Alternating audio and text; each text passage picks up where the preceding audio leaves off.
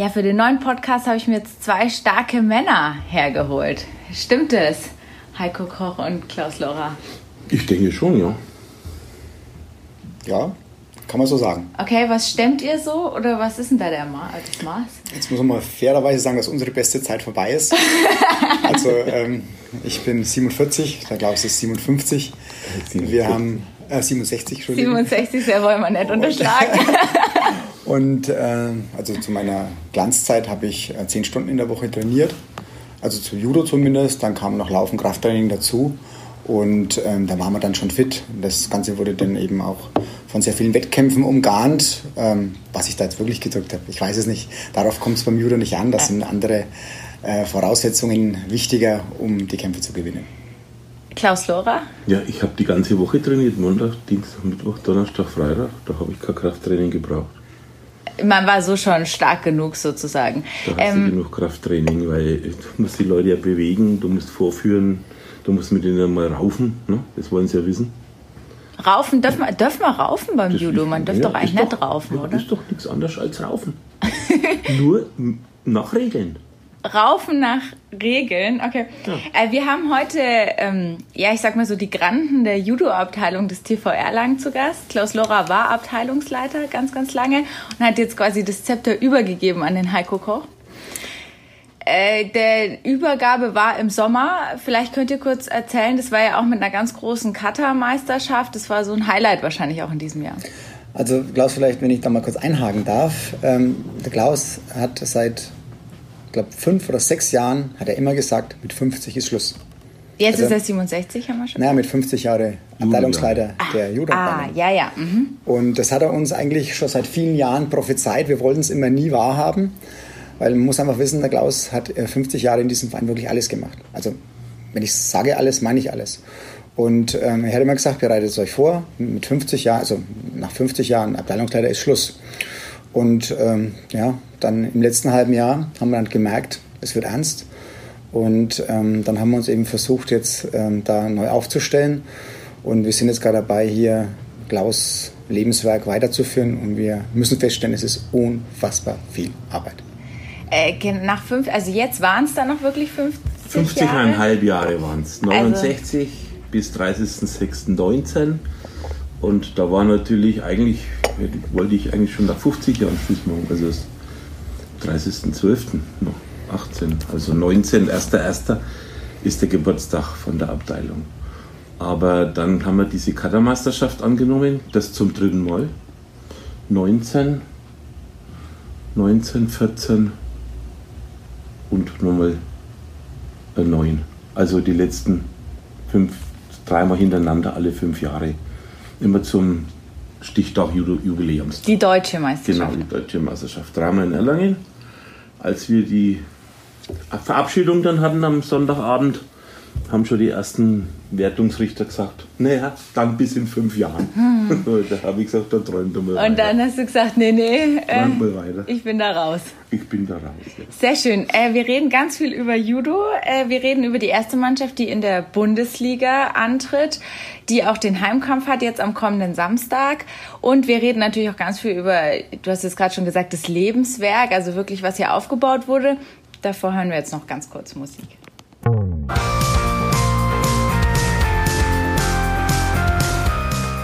Lokalsportcast, der Sportpodcast der Erlanger Nachrichten mit Katharina Tonsch und Christoph Benesch. 69 hast du jetzt gerade schon gesagt. Wo Am 1.1.69 wurde die Abteilung sozusagen ins Leben gerufen.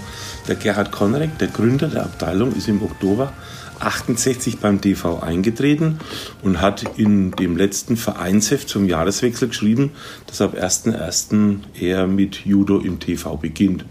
Aber das war schon immer so ein kleiner Traum von mir. Ich komme ja eigentlich vom Geräteturnen, Kunstturnen.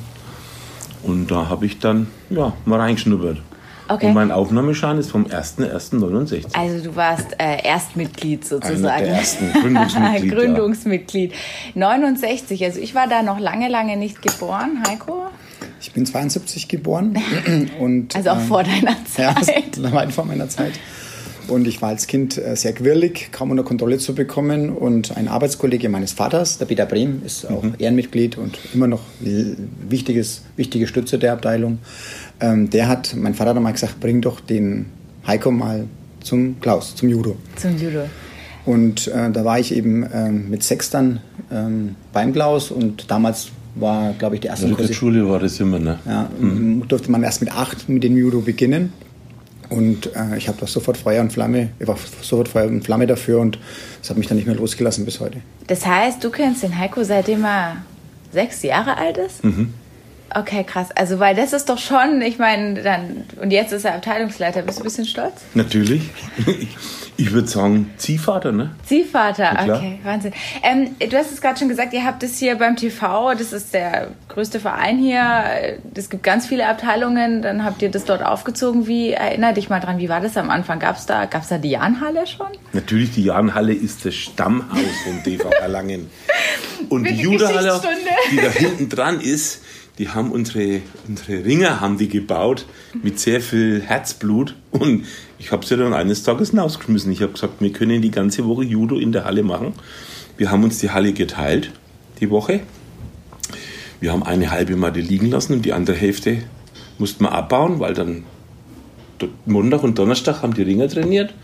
Und dann ist eines Tages, habe ich dann gesagt, wir können von Montag bis Sonntag können wir Judo machen, aber da brauchen wir dann eine Fläche, die dann dauerhaft liegt. Und jetzt liegen da 304 Quadratmeter dauerhaft.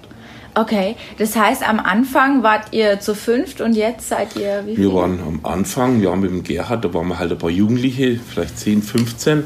Und dann hat der, der Gerhard aus seinem Amt, er war ja am Bauamt ne, von der Uni, da hat er seine Kollegen, einige unserer Honoratoren in Erlangen, haben Judo gemacht.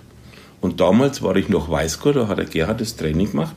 Wenn er aber dann heimgefahren ist am Freitag, ja, dann war der Norbert und ich und noch ein paar andere gefordert. Dann haben wir mit Herren und Damen trainiert, die also in der Wirtschaft schon was dargestellt haben. Und aber schon relativ schnell irgendwie in so einer Verantwortungsposition. So also dann habt ihr irgendwie. So, so quasi gemacht. von der ersten Stunde.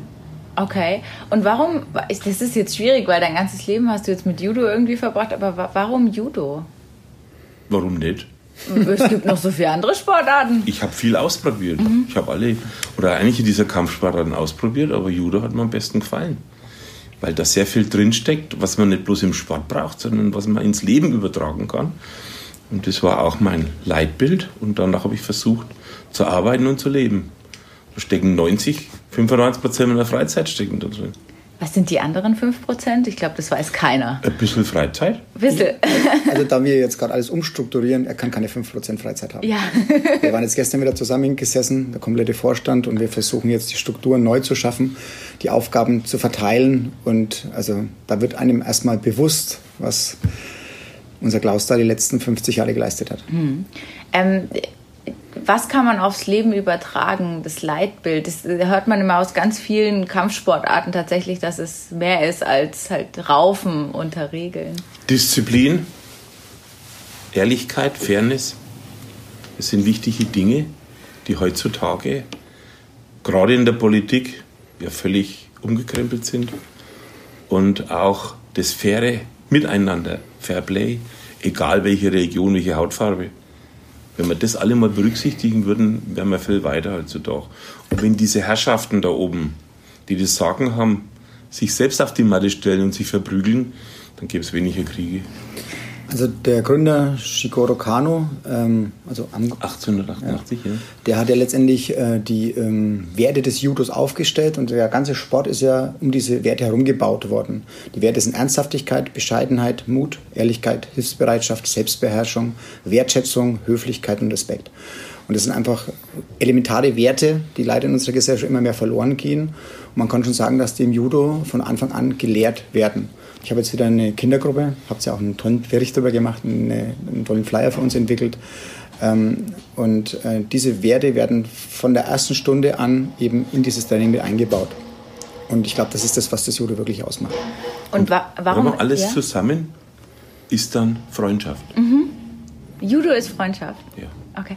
Und äh, warum, warum sind diese Werte gerade da so wichtig? Ich meine, ähm, Es gibt ja auch bei den Wettbewerben Schiedsrichter, die irgendwas entscheiden, oder aber trotzdem muss man von Beginn an lernen, fair mit dem Gegenüber umzugehen. Ja, das vielleicht, ähm, es gibt ja in anderen Sportarten, wie es beispielsweise Judo und Handball und wie sie eben auch Halle, es gibt einfach taktische Fouls. Die können dazu und es sagt ja auch keiner was. Es ist halt in diesem Sport, wird es eben mitgelehrt. Und beim Judo gibt es das nicht. Es gibt niemanden, der absichtlich fault. Es ist einfach nicht existent. Es gibt es nicht. Und wenn dann? Wenn was passiert, dann ist es in der Regel ein Versehen. Wird er bestraft. Und dann gibt es eine, eine, eine, Ermahnung oder eine Bestrafung dafür. Und äh, dies, diese die Regeln befolgen einfach alle. Auch ähm, dieser Zusammenhalt in Deutschland ist einfach einzigartig. Ich bin beruflich sehr viel unterwegs, ich bin im Außendienst und als ich eben noch viel trainiert habe, habe ich immer meine Judo-Sachen dabei gehabt. Die waren immer im Auto. Und äh, wenn ich dann in Hannover, in München, äh, in, in, im Osten, in Chemnitz, in Leipzig war, dann hat man im Internet geschaut, wo ist Training, da ist man da hingegangen, hat sich verbeugt, hat gefragt, ob man mittrainieren darf. Und man wurde immer und überall mit offenen Armen empfangen und man hat da mittrainiert und man hat sich immer gefühlt, als ob man schon immer dabei war. Und das ist eben Judo. Und das haben wir eben bei uns äh, eben auch. Einen großen Vorteil, dass wir die Uni da haben. Viele, die Judo machen und hier studieren, die kommen zu uns äh, eben ins Training. Und wir haben jetzt, glaube ich, keinen Tag unter 40 Leute auf der Matte, von Montag bis Sonntag. Und äh, das gibt es eigentlich nur bei uns. Und es sind auch immer viele Auswärtige, die einfach hier eben diesen Sport weiter betreiben, als ob sie Heimverein, Heimverein wäre. Und das ist, denke ich, die große Stärke. Und ich kenne das auch nur beim Judo. Mhm. In anderen Sportarten muss man dann eben Beiträge bezahlen, man muss äh, Mitglied werden, man muss, keine Ahnung, Stunden bezahlen. Das ist ja alles nicht. Man ist immer willkommen. Und da Judo lebt ja auch mit der Vielfalt der Partner. Letztendlich, wenn ich im Turnier bin, dann habe ich einmal einen kräftigen, dann habe ich einen schmächtigen, dann habe ich einen großen, dann habe ich einen dünnen, dann habe ich einen schnellen, dann habe ich einen langsamen, dann habe ich einen erfahrenen, dann habe ich einen Anfänger. Und das kann ich eben nur in der Perfektion trainieren, wenn ich sehr, sehr viele Partner eben habe, mit denen ich sowas ausprobieren kann. Und ich glaube, das ist auch mit der Grund, warum äh, im Judo diese Gemeinschaft sich aus, aus dem Grundprinzip heraus ergibt. Und ähm, das kann man eben wirklich ganz gut genießen. Okay, kann man gut genießen. Aktuelles Beispiel ist dieser iranische Judoka, der gesagt hat, dass sein Verband ihm verboten hat, einen bestimmten Kampf zu machen auf der Weltmeisterschaft jetzt in Japan, damit er nicht gegen einen israelischen Sportler drankommt, weil Israel gibt es für die nicht. Mhm. Ja? Und das kann es nicht sein im Sport. Da darf es keine staatlichen Grenzen ja. geben, ethische Grenzen geben. Und jetzt hat er Repressalien zu befürchten. Deswegen hat er versucht, in Deutschland Asyl zu bekommen. Und hat das geklappt? Ich glaube, die sind noch dran. Diese, ja. Es ist noch, okay, okay. Ähm, zurück nach Erlangen. Äh, es ist natürlich schwierig, 50 Jahre irgendwie zu erzählen. Deswegen die Meilensteine.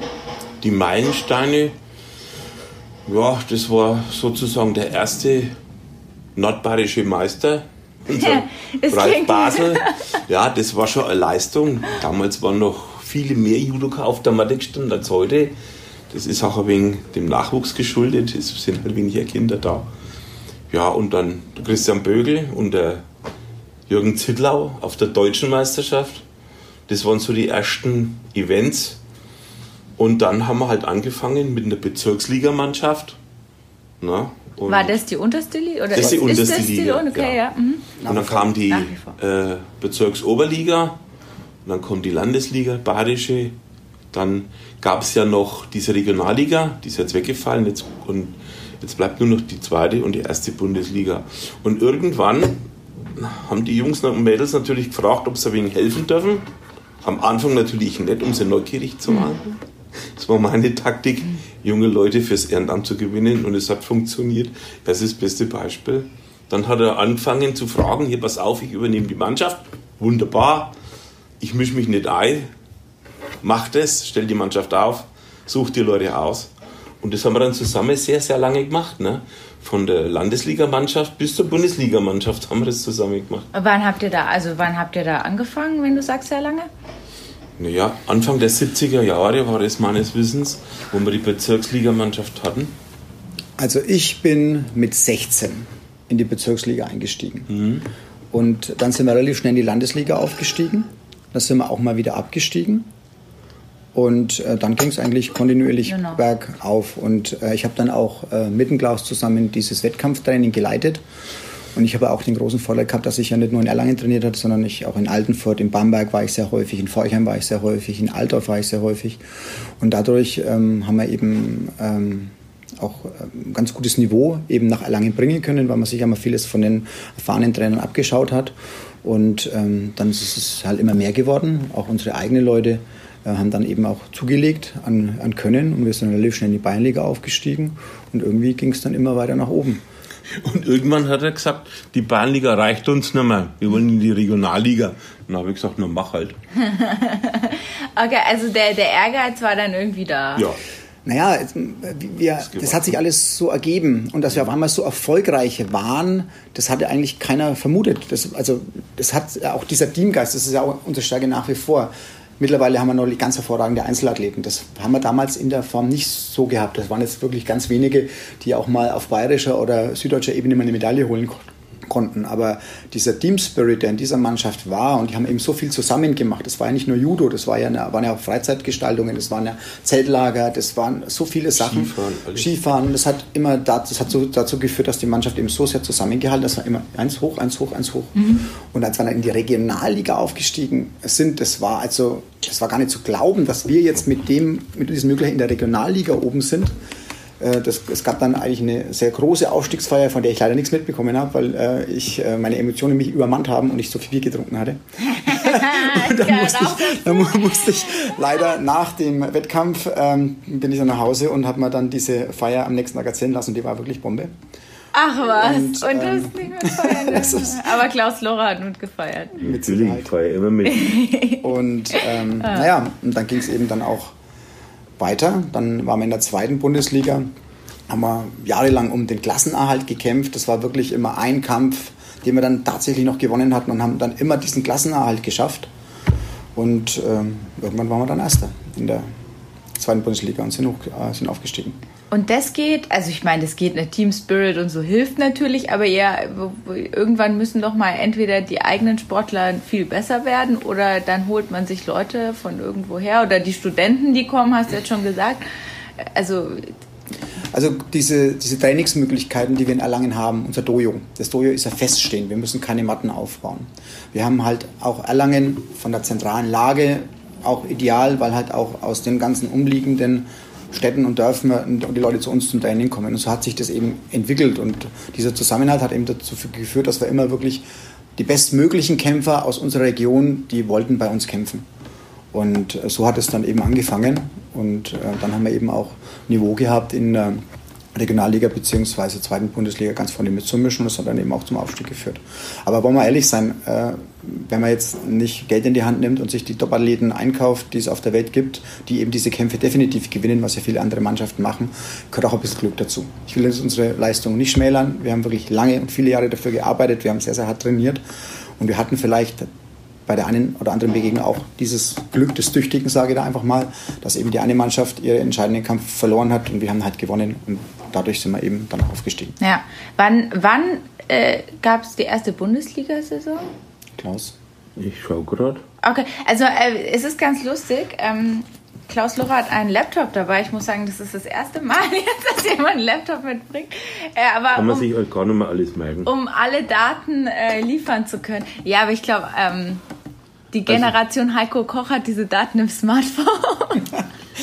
Regionalliga, das sind wir dann 2010, haben wir fünf Jahre gebraucht. Wir, bis wir da reingekommen sind, weil wir immer wieder verloren haben. 2010 seid ihr erst in die, in die Regionalliga? In die, ja. Oh, das ist ja auch noch gar nicht so lang her. Seitdem geht Dann in die zweite Bundesliga 2011 mit dem fünften Platz und dann ja, hat sich das so ergeben.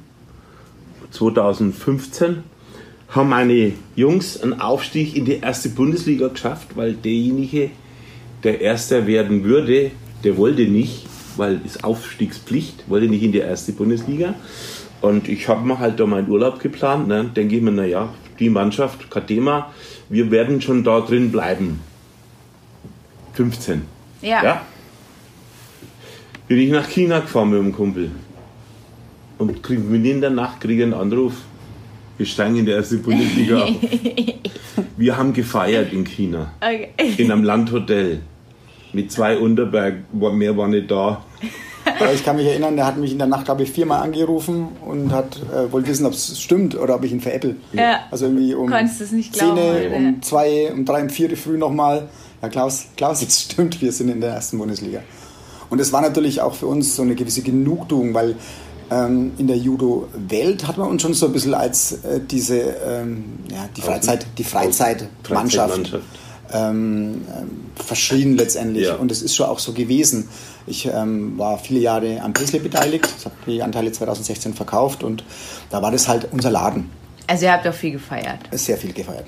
Ja, unser Laden und da ist halt immer die ganze Mannschaft geschlossen. Bei Le Lehrgängen, Wettkämpfen ist halt immer in dieses Paisley. Und es war halt immer unfassbar witzig. Wir haben uns dann immer hinten eine Longe reserviert und es waren halt wirklich Erlebnisse, da könnte man Bücher drüber schreiben, was da immer alles passiert ist. Und das hilft halt schon, also auch gerade die jungen Leute. Ich meine, die Möglichkeiten, die wir heutzutage hat, die sind ja wirklich enorm. Und es ist halt ganz schwierig, einen, der jetzt 16 ist und halt einfach mal merkt, dass der jeden Tag trainieren muss, um dieses Niveau zu halten, dem eben auch bei der Stange zu halten, weil einfach die Verlockungen großartig sind. Und ähm, das ist uns halt wirklich gelungen, eben dieses wirklich harte Training, dieses Entbehren, dieses Abnehmen, mhm. dieses Aufopfern mit dem Spaßfaktor zu verbinden. Und das hat dazu geführt, dass die Leute eben so viele Jahre eben bei uns geblieben sind, weil sie einfach alles hatten. Sie hatten ihre sportlichen Erfolge, aber sie haben gefühlt, sage ich mal, in der Freizeit auf nichts verzichten müssen, was natürlich nicht stimmt. Weil wenn die trainieren, die müssen abnehmen, die äh, müssen aufs Gewicht schauen, die müssen mental sich fit machen. Aber trotzdem ähm, war das für die jungen Athleten und auch für uns eben gefühlt der richtige Weg. Und ich glaube, das ist auch mit so ein bisschen der Schlüssel unseres Erfolges war. Mhm. Der Schlüssel um auch, ähm, also die Bundesliga, das ist jetzt, ich weiß nicht, nicht jeder kennt die Judo-Bundesliga, das ist schon Profibusiness eigentlich, oder? Zum großen Teil, da sind schon viele Leute dabei. Ein Beispiel. Wir sind zum Bundesliga-Kampf nach Ettlingen, die sich dann abgemeldet haben, aber uns wollten sie unbedingt schlagen. Und da sind wir zu denen hingefahren, es war denen ja Heimkampf. Und wenn dann der Hallensprecher sagt, dass er den britischen Meister von 60 Kilo extra haben einfliegen lassen für diesen Wettkampf. Man, da kann man doch einiges daraus lesen. Da brauchen wir auch nicht viel interpretieren. Da war man einfach stolz, dass er alles zusammengeholt hat, was er aufbieten konnte, um diese Freizeitmannschaft in die Schranken zu weisen. Muss dann hat er gewonnen und zum 13 zum, zu 1 haben wir verloren, ja. muss man sagen. Ja. Und dann ist er zum Jahreswechsel für die neue Saison hat er dann seine Mannschaft zurückgezogen. Hm. Also es ist normalerweise nicht so, dass das Team zusammen trainiert und die sehen sich mehrmals die Woche, sondern die, die Kämpfer kommen teilweise von irgendwo her und sind dann halt für den Wettkampf Das stimmt nicht ganz. Also es sind schon viele Leute wöchentlich auf der Matte, aber nee, es kommen es, auch... Äh, du meinst von den anderen Mannschaften? Von den ja, anderen. von den anderen. Ja, ja, ja. ja. Die holen die aus ganz Europa.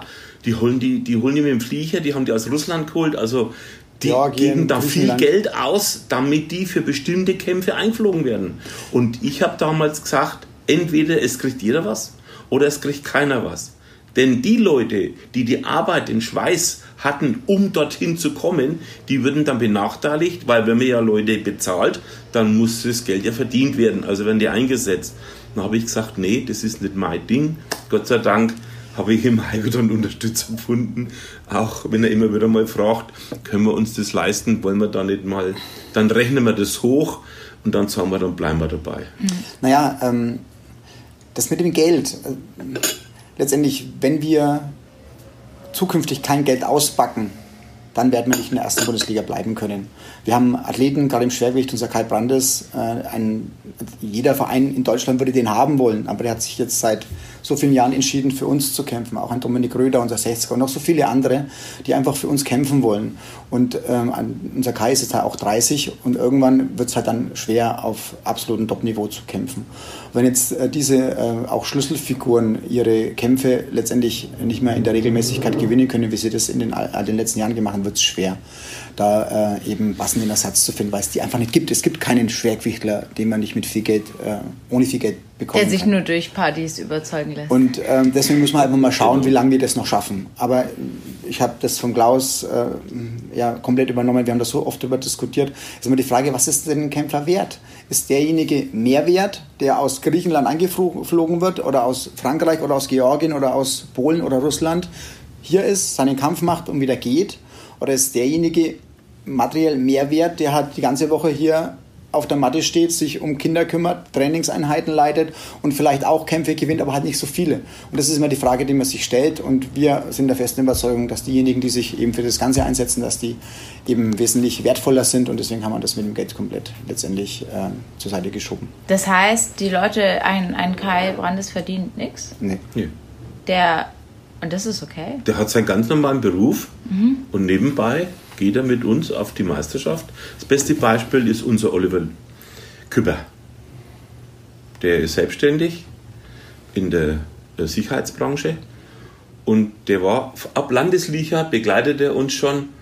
Damals war er noch Gastkämpfer und dann ist sein Verein Jan Nürnberg auseinandergefallen, ist geschluckt worden, das hat nicht funktioniert. Und seit dem Zeitpunkt ist er echter TVler. Der war immer dabei. Der, auf den hast du dich immer verlassen können.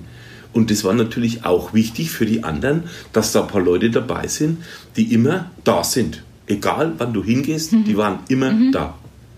okay. Sowas merkt man sich als junger Mensch und der ein oder andere sagt sich, ja, das ist mein Vorbild. Also du hast es eigentlich ähm, schon richtig angesprochen. Ne? Ein bisschen verwundert, wieso die erste Bundesliga, die besten Kämpfer in Deutschland kriegen kein Geld. Ja, bei uns wird eben nicht bezahlt. Das heißt, wir, die, die Jungs werden komplett ausgestattet. Und auch dieses ganze Drumherum, das ist ja auch ähm, kostenintensiv, sage ich mal. Das wird natürlich alles bezahlt. Aber dass wir eben für eine Begegnung Geld bezahlen, das ist Also für so. den Antritt quasi kriegst du Ja, es hier. Und da kein Geld in die Hand nehmen für die Meisterschaft, aber wie er schon gesagt hat, durch Sponsoren haben wir es eben geschafft, dass die Mannschaft einheitlich ausgekleidet wird, dass ein paar Ausgehsachen dabei sind, Trainingsanzüge, ne? das haben wir hingekriegt und Wa- wa- Was verdienen denn dann die anderen? Also, erst mal- also ich finde das immer noch, aber das wundert mich auch beim Tischtennis immer wieder, das- bei diesen Sportarten, die man, die nicht so geläufig sind, dass da Leute eingeflogen werden. Was haben denn, was hat denn eine andere Bundesligamannschaft für ein Budget oder was kriegt denn der Grieche, der Also hier? das ist ein gut gehütetes Geheimnis, aber das kann man sich ja mal ausrechnen. Ha. Ein Grieche, der ist ja dann das ganze Wochenende hier. Da habe ich erstmal zwei Flüge, ich habe die Verpflegung und ich habe die Übernachtung. Dann hat er aber noch nichts bekommen. Das heißt, wenn der dann zwei Kämpfe macht, dann muss das ja auch nochmals bezahlt werden. Und wenn es gewinnt, der streckt. Ne? Also, ähm, Also Siegprämie gibt es dann Ja. quasi. Aha. also man weiß es nicht so genau, Antrittsprämie ne? aber jetzt gehen wir halt mal davon aus, dass wenn man einen Griechen einfliegt, dass das mit Sicherheit 2000 Euro fürs Wochenende kostet. Und Judo-Bundesliga-Vereine haben so viel Geld? Ja, das Na, weiß so man nicht. so- das wissen wir nicht genau, aber so viel wird es nicht sein, aber es geht trotzdem in die Kohle. Also je, nach, je, nach, je nach Mannschaft, ich gehe mal davon aus, dass die Budgets irgendwo zwischen 40 und 120.000 Euro liegen für die Mannschaft im Jahr. Wir hatten letztes Jahr 14. Der Heiko, Bloß, dass man das mal, dass Ja, man das mal. Und dann, 14.000, ja. dann, müssen, dann müssen ja dann die Fahrtkosten bezahlt werden, dann muss Verpflegung bezahlt werden, dann müssen Kampfrichter bezahlt werden, dann müssen Startgebühren bezahlt werden. Also ähm, das, ist, das ist eine komplett andere Welt. Aber ehrlich gesagt, wir fühlen uns da einfach wirklich sehr, sehr wohl und man kann das jede, jeden Tag beobachten, dass halt unsere Halle voll ist. Und zwar jeden Tag. Heiko, das beste Beispiel ist doch Abensberg und Großhadern. Abensberg hat die Leute aus der ganzen Welt, Weltmeisterschaft, Olympiasieger, jahrzehntelang eingeflogen. Ein Verein mit 100, 150 Mitgliedern ist deutscher Meister, Europameister, was weiß ich alles. Das sind aber nicht eigene Leute gewesen. Die kamen von überall her. Und die haben ein Budget gehabt, das bestimmt doch höher, was als er gerade gesagt hat. Also du hast es gerade schon gesagt, aber der Unterbau war halt Ja, nichts. die sind, die, jetzt fangen sie endlich wieder von unten an. Großhadern ist vor Jahren ausgestiegen, weil die Sponsoren gefehlt haben. Ohne Sponsoren, die langfristig mitmachen, geht es nicht. Abensberg ist jetzt auch ausgestiegen, auch wenn sie es nicht zugeben. Das war's Geld. Die fangen jetzt auch wieder von unten an. Freut uns ja, dass es so funktioniert. Dass man mehr an die eigenen Leute denkt. Warum sollen denn wir als Deutsche nichts, ich will jetzt da niemanden irgendwie in der Ecke stellen, sondern es geht hier ums Judo.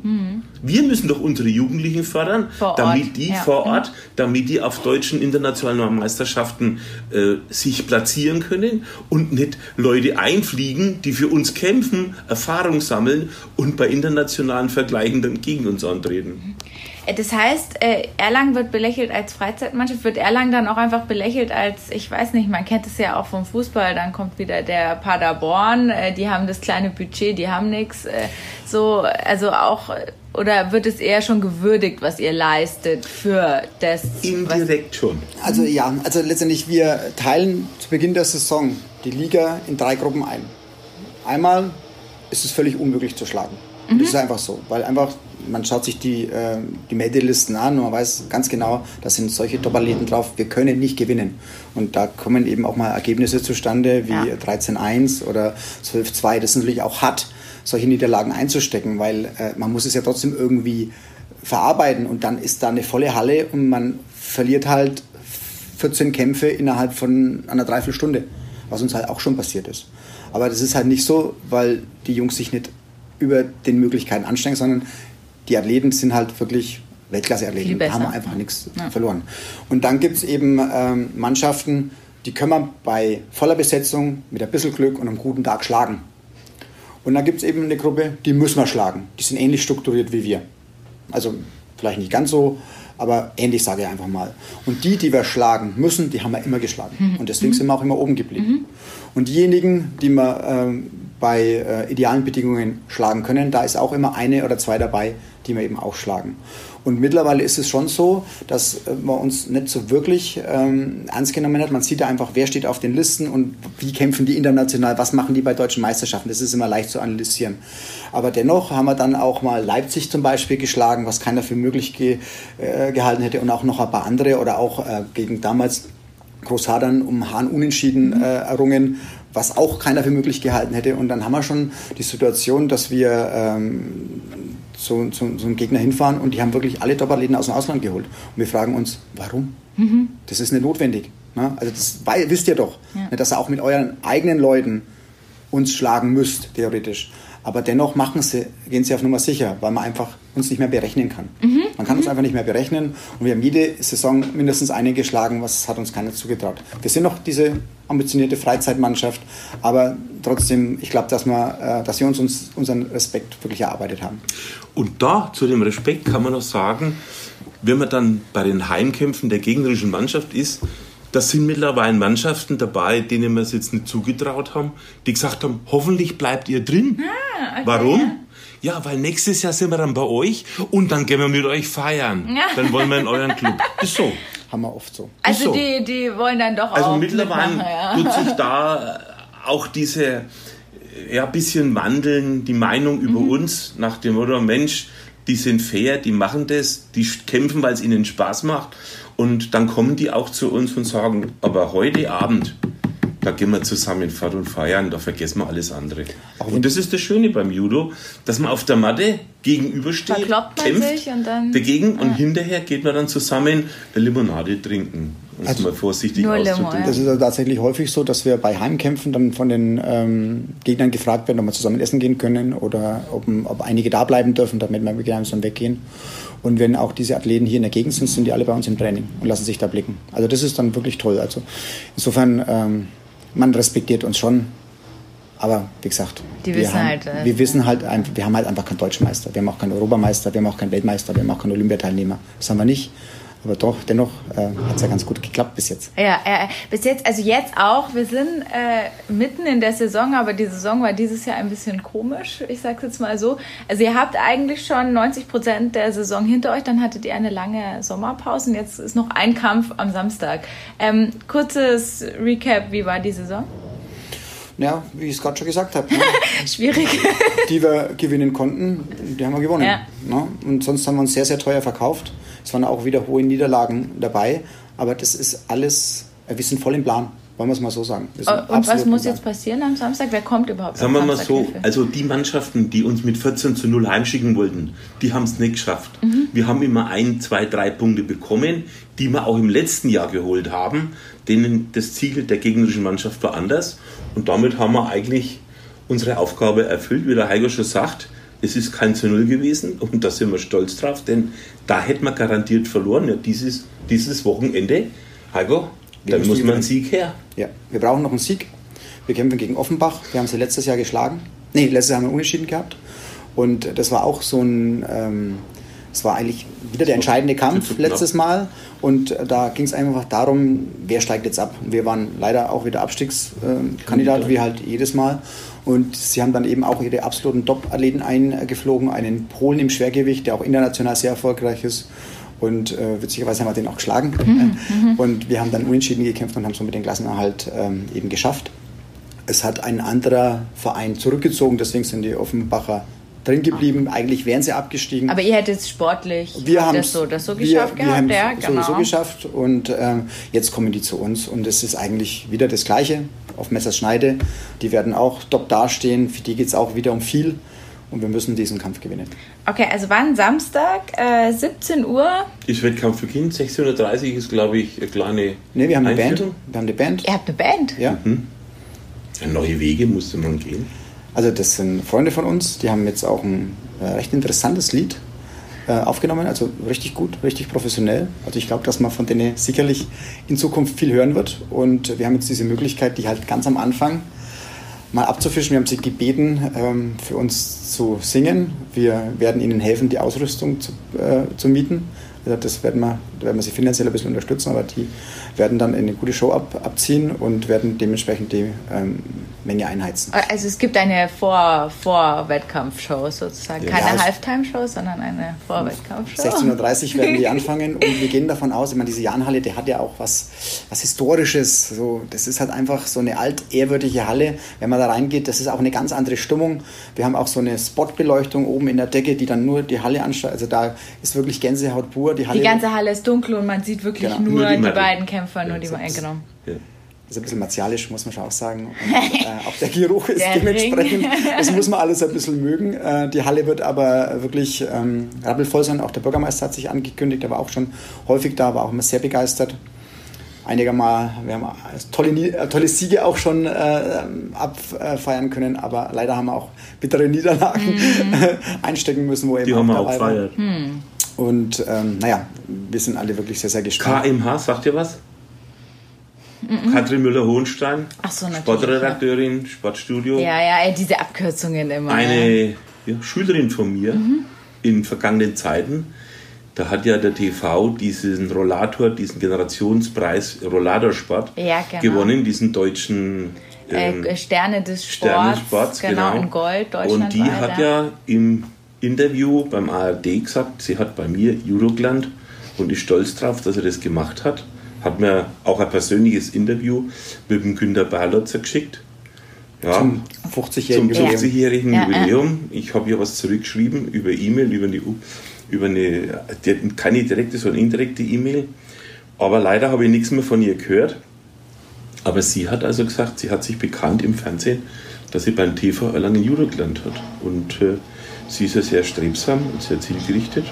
Das hat ihr viel geholfen. Also falls Katrin Müller-Hohenstein diesen Podcast hört, bitte antworten an Klaus Lora. Nein, aber es ist, also es ist schon toll auch. Ich meine, Bundesliga ist eine, aber auch toll, was einfach insgesamt aufgebaut wurde. Ich glaube, das ist nochmal eine gute Überleitung. Ähm, wie viele Leute machen Judo aktuell beim Um, TV? so um die 400 haben wir immer. So, das schwankt ein wenig rauf, ein wenig runter. Jetzt, wenn wir wieder ein paar Anfängerkurse haben, da wird es wieder leicht steigen. Wir sind der zweitgrößte Verein in Bayern, der größte Mittelfranken und das schon seit Jahrzehnten. Wir haben auch unsere Fußballer, TV-Fußballer, jahrelang überholt gehabt mit unserer Truppe. Also ich denke, da können wir schon stolz drauf sein, dass diese Kontinuität besteht. Mhm, Weil es ist ja nicht nur, also klar, es ist Bundesliga, ihr habt noch, noch andere Wettkampfmannschaften, es ist ja auch viel Breitensport. Also es ist ja, Ja. äh, viel, hast du Anfänger, Jugend, Kinder und so, ne? Na, wir haben fünf Mannschaften im Wettkampfbetrieb. Also ich kenne keine Mannschaft, die fünf Mannschaften im Wettkampfbetrieb hält. Das sind alles Amateursportler. Wir haben zwei ähm, Bezirksligamannschaften, wir haben eine Landesligamannschaft Frauen, wir haben eine Bayernligamannschaft, wir haben eine Bundesligamannschaft, wir haben eine Jugendligamannschaft. Also da ähm, tut sich schon viel. Ja, und Breitensport, kannst du auch sagen, ist auch äh, sehr interessant. Da haben wir ja den Ehrenpreis, äh, Generationspreis in, äh, in Mittelfranken gewonnen. Jetzt stehen wir übrigens auf dieser Ehrenamts-Event. Da heißt, man kann uns wählen fürs Ehrenamt, damit wir einen großen Preis gewinnen können mit unserem Familientraining. Also Eltern und Kinder trainieren zusammen. Das ist bis jetzt einmalig gewesen. Wir haben ja da kein äh, Science, also keinen Schutz drauf, sondern Patent, das dürfen die anderen Jeder könnte das nachmachen. Ja, nachmachen ja, ja. und kann sich ein paar Tipps dazu holen. Es waren zwar schon einige da und haben es probiert und haben gefragt, aber scheinbar ist das doch eine Sache, die nicht so ohne weiteres sich etabliert. Wir haben halt einen sehr späten Abend, das ist Freitag um 19.45 Uhr bis 21.15 Uhr. Da sagen natürlich viele Eltern, ja, da müssen die Kinder ins Bett. Ja, aber andererseits, wenn die Kinder mit den Eltern um die Zeit noch was unternehmen können, das ist was Besonderes. Mhm. Judo trainieren und hinter ein bisschen Spaß haben, mit den Eltern Blödsinn machen, äh, Spaß haben. Blödsinn machen darf ich ja nicht sagen, sagen meine Trainer immer. Aber das ist was Besonderes und diese Truppe wird immer größer. Mhm, mh. Also, also es sind schon an, ne? 50 Teilnehmer, es sind bestimmt 20, 30 Familien. Mhm. Zum Teil die gesamte Familie, vier, fünf Personen, Eltern ja, ja, und Kinder. Ja, das ist schon toll, wenn dann, wie du sagst, halt die Kinder auch ein bisschen mit den Eltern wieder rumtollen und so. Ne? Also nicht nur die bösen Eltern. Es gibt keine Altersgrenze. Ja, ich habe auch schon äh, Eltern dabei gehabt, da hat das, das Kleinkind mit drei Jahren hat auf, der, auf einer Decke nebendran gespielt und die Eltern mit den größeren Kindern mhm. haben auf die Judematte Spaß gehabt.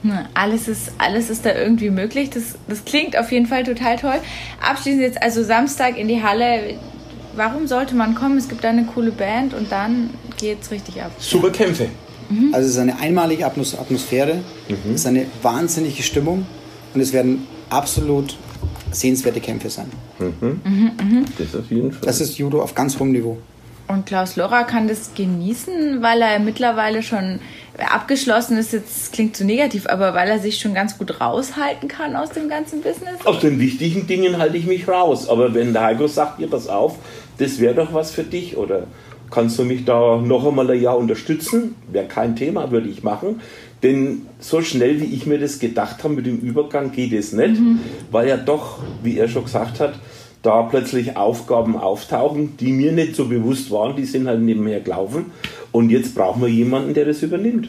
Ja. Also wir sind ja wirklich in, im engen Austausch und 50 Jahre äh, Judo-Wissen, was diese Abteilung betrifft, das kann man nicht einfach so übergeben. Und ähm, insofern brauchen wir einfach seine Hilfe und die liefert er natürlich auch immer. Und wir brauchen mit Sicherheit jetzt mal ein Jahr, wo wir gemeinsam eben die ganzen Aufgaben analysieren, mal überlegen, wie wir was verschlanken können, ob wir überhaupt was optimieren können. Und wir brauchen natürlich immer Leute, die die Aufgaben auch übernehmen. Und das ist halt einfach auch nicht so einfach. Ehrenamt. Weil, ja, klar, mhm. Ehrenamt. Und ähm, man braucht da auch jemanden, der sagt, ich mache das jetzt mal für die nächsten Jahre, mhm. weil es ist niemandem geholfen, wenn jemand kommt Mods durcheinander veranstaltet, alles verändern will und in einem halben Jahr äh, kommt ähm, neue Freundin oder vielleicht Nachwuchs oder berufliche Veränderung und da liegt wieder alles da. Wir müssen wirklich sehr langfristig denken und wir müssen diesen Verein jetzt einfach so aufstellen, dass er eben auch die Zukunft gut meistert und dass wir eben auch unsere Mitglieder eben aufrechterhalten können. Mhm. Das Ehrenamt, was du angesprochen hast, das wird zwar viel propagiert, es wird hier ganz groß breit gemacht. Stadt Erlangen ist da keine Ausnahme. Aber es steht niemand dahinter, der den Leuten, die das auch machen, hilft. Im Gegenteil. Ich, meine, ich habe es ja erfahren müssen, dass der eine oder andere gesagt hat, ich kann nicht mitkämpfen, ich kann dieses nicht machen, weil mein Chef gesagt, wenn du schon wieder krank bist, dann. Mhm. Das ist eine Zweischneidigkeit, mhm. die unfair ist. Die Stadt Erlangen brüstet sich mit ihren Sportlern, egal aus welcher Branche oder welcher Sportart sie kommen, aber auf der anderen Seite werden die nicht richtig unterstützt. Das ist schade drum. Mhm, Und mhm. das ist ja nur auf kleinem Niveau. Deutschlandweit ist es ja nicht viel besser. Mhm, da, da, also seitens der Arbeitgeber und so einfach ja. auch mal Verständnis haben, quasi, ja. wenn jemand fehlt. Kann ja stolz sein, einen mhm. Arbeitgeber, wenn er jemanden hat, der sich ehrenamtlich engagiert, der Sport macht, weil es ihm Spaß macht. Denn der wird im Beruf freiwillig mehr leisten, weil er dieses Quälen, sage ich mhm. mal mit Anführungsstrichen, ja im Sport gelernt hat.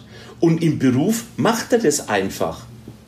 Das gehört zusammen. Mhm. Das ist diese Sache, das war meine Prämisse. Wenn ich da das mache, dann muss ich auch im Beruf, kann ich da nicht nachstehen. Vielleicht zu dem Ehrenamt nochmal, wenn man sich das mal vorstellt. Da gibt es jemand, der trainiert zweimal selbst, weil er einfach auch selber diesen Sport liebt und sich da vielleicht weiterentwickeln will. Dann trainiert, trainiert er vielleicht noch eine Kindergruppe oder Jugendliche oder auch Erwachsene. Dann hat er, hat er schon drei Abende in der Woche weg. Dann ist vielleicht noch ein Wochen ein Wettkampf für, für, ihn selbst und dann ist er vielleicht noch mal am Wochenende dabei, um einen Wettkampf für die Kinder zu betreuen. Mhm. Also Wochenende weg. Wochenende. ja? ja? So schnell schaut er gar nicht, ja. sind vier Tage in der Woche erledigt. Und ähm, solche Leute zu finden, wird da immer schwieriger. Mhm. Ja, ja. Das ist, denke ich, die Challenge eines jeden Vereins. Ja, auf jeden Fall. Jeder Verein hat das, genau. Ähm, jetzt, zum Abschluss. Ihr geht viel feiern, habt ihr gesagt. Also am Samstag geht ihr mit Sicherheit auch wieder feiern. Wie schafft man das? Leistungssport und Feiern? Das ist daran scheitern Christoph, Christoph und ich regelmäßig. Das verstehe ich jetzt nicht. Gehört doch zusammen wie ja. das Rahmen in der Kurve. Ah, ja, aber also. ich meine gerade, also du hast jetzt auch schon, ich meine, ihr müsst ja dann aufs, die, also die Kämpfer aufs Gewicht achten. Dann dürfen sie, ich meine, keine Ahnung, die dürfen ja nicht zehn Bier trinken, dann, dann nehmen sie jetzt. Also wenn, ähm, also die Leistungsträger der äh, Mannschaft, die haben vor zwei Wochen schon das letzte Bier getrunken. Ja, genau. In Vorbereitung auf diesen ja. Wettkampf. Aber das ist jetzt unser, unsere letzte Begegnung. Für und dieses Jahr. Für dieses, mhm. also zumindest jetzt in der Liga, es sind dann Einzelturniere, die dann wieder dementsprechend ähm, anstehen. Aber das geht natürlich nicht. Also wenn man da wirklich mal ordentlich steil geht an so einem Samstagabend die Woche, da trainiert man zwar wieder, aber wenn es dann darauf ankäme, die Leistung, die man braucht, um in der Bundesliga bestehen zu können, die ist nicht abzurufen. Mhm. Insofern machen die dann schon ihre Pause. Okay. Aber es ist halt der richtige Spagat. Ne? Man will halt auf das eine nicht verzichten mhm. und auf das andere eben auch nicht. Deswegen glaube ich, kann man schon feiern, aber danach muss halt dann wieder das Training im Vordergrund stehen. Und das hat so viele Jahre lang wunderbar geklappt anscheinend. Mhm, Sehr schon. erfolgreich. Wunderbar. Ja. Ähm, ja, jetzt war es der Lokalsportcast zum Judo. Ähm, möchtet ihr abschließend noch etwas sagen, wo ihr findet, äh, das ist noch total wichtig, weil das ist Judo beim TV? An. Ah, ganz viel, okay. also, ähm, man muss es einfach gesehen haben. Judo beim TV ist absolut einzigartig. Ähm, Training auf hohem Niveau, Gemeinschaft auf hohem Niveau, Erfolge auf hohem Niveau, auch Niederlagen, die man gemeinsam meistert. Man muss es sich anschauen. Die beste Gelegenheit ist der Samstag, 17 Uhr.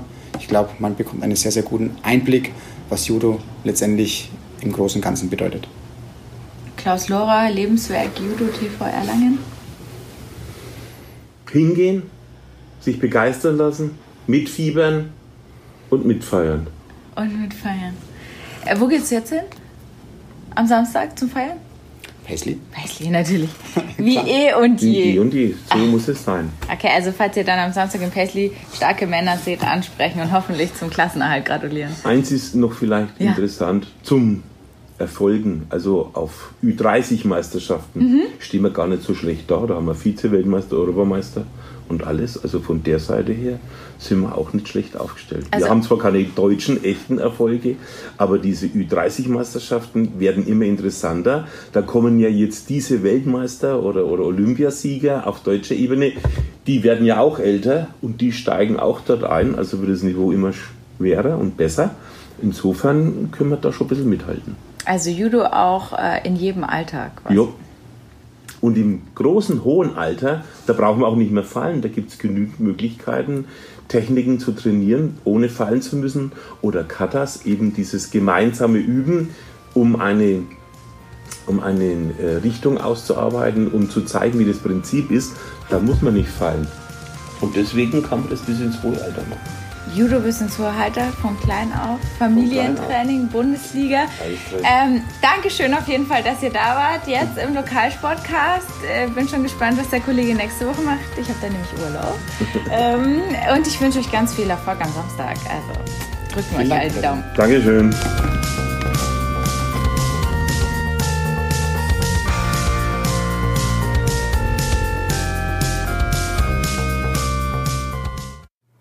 Mehr bei uns im Netz auf nordbayern.de